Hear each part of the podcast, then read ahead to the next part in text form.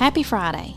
Today, we're going to be reading one more story from the Bible about a time where God provided for someone's physical needs.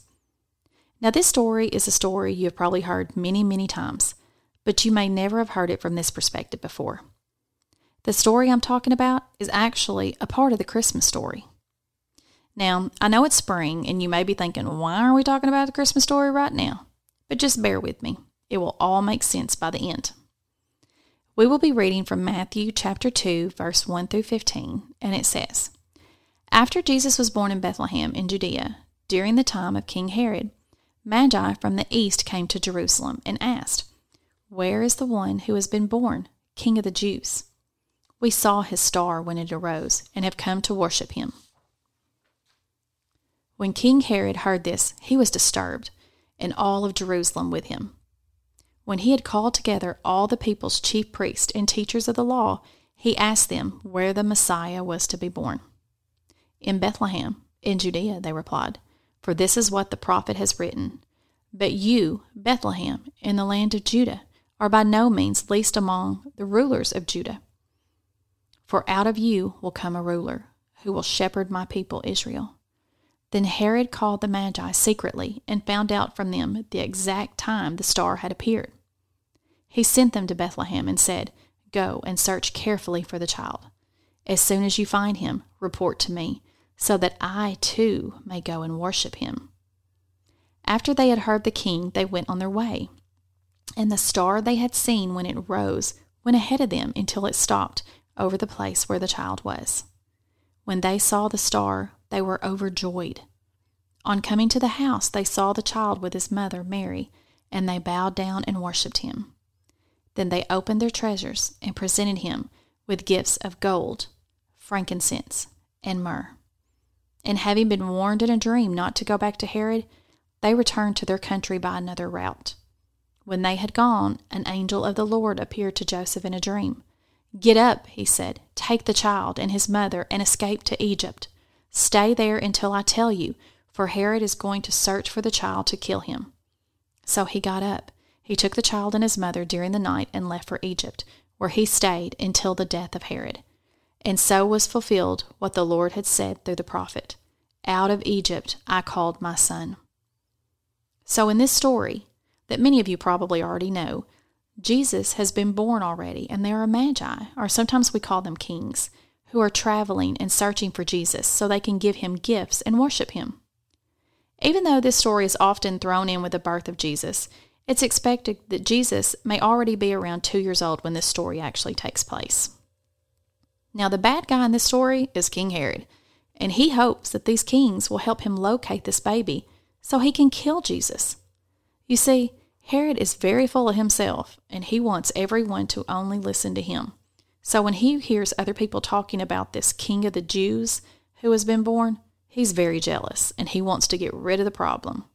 So, since the Magi don't tell him where Jesus is, his solution to the problem is to go and kill all the baby boys in Bethlehem.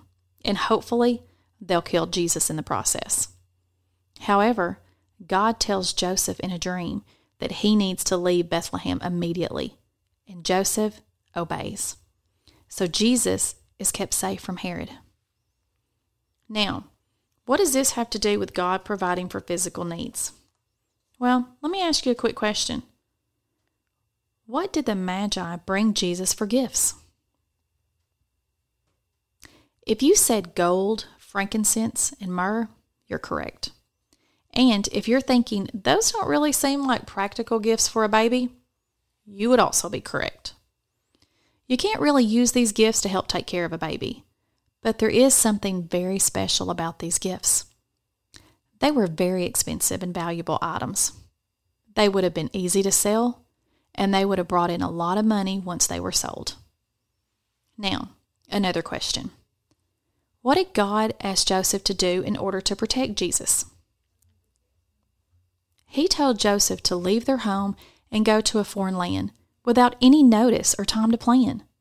So Joseph and Mary, along with little Jesus, leave everything they know and everything they own to go to a place they aren't familiar with in the middle of the night. They don't get to call a moving company to bring their stuff.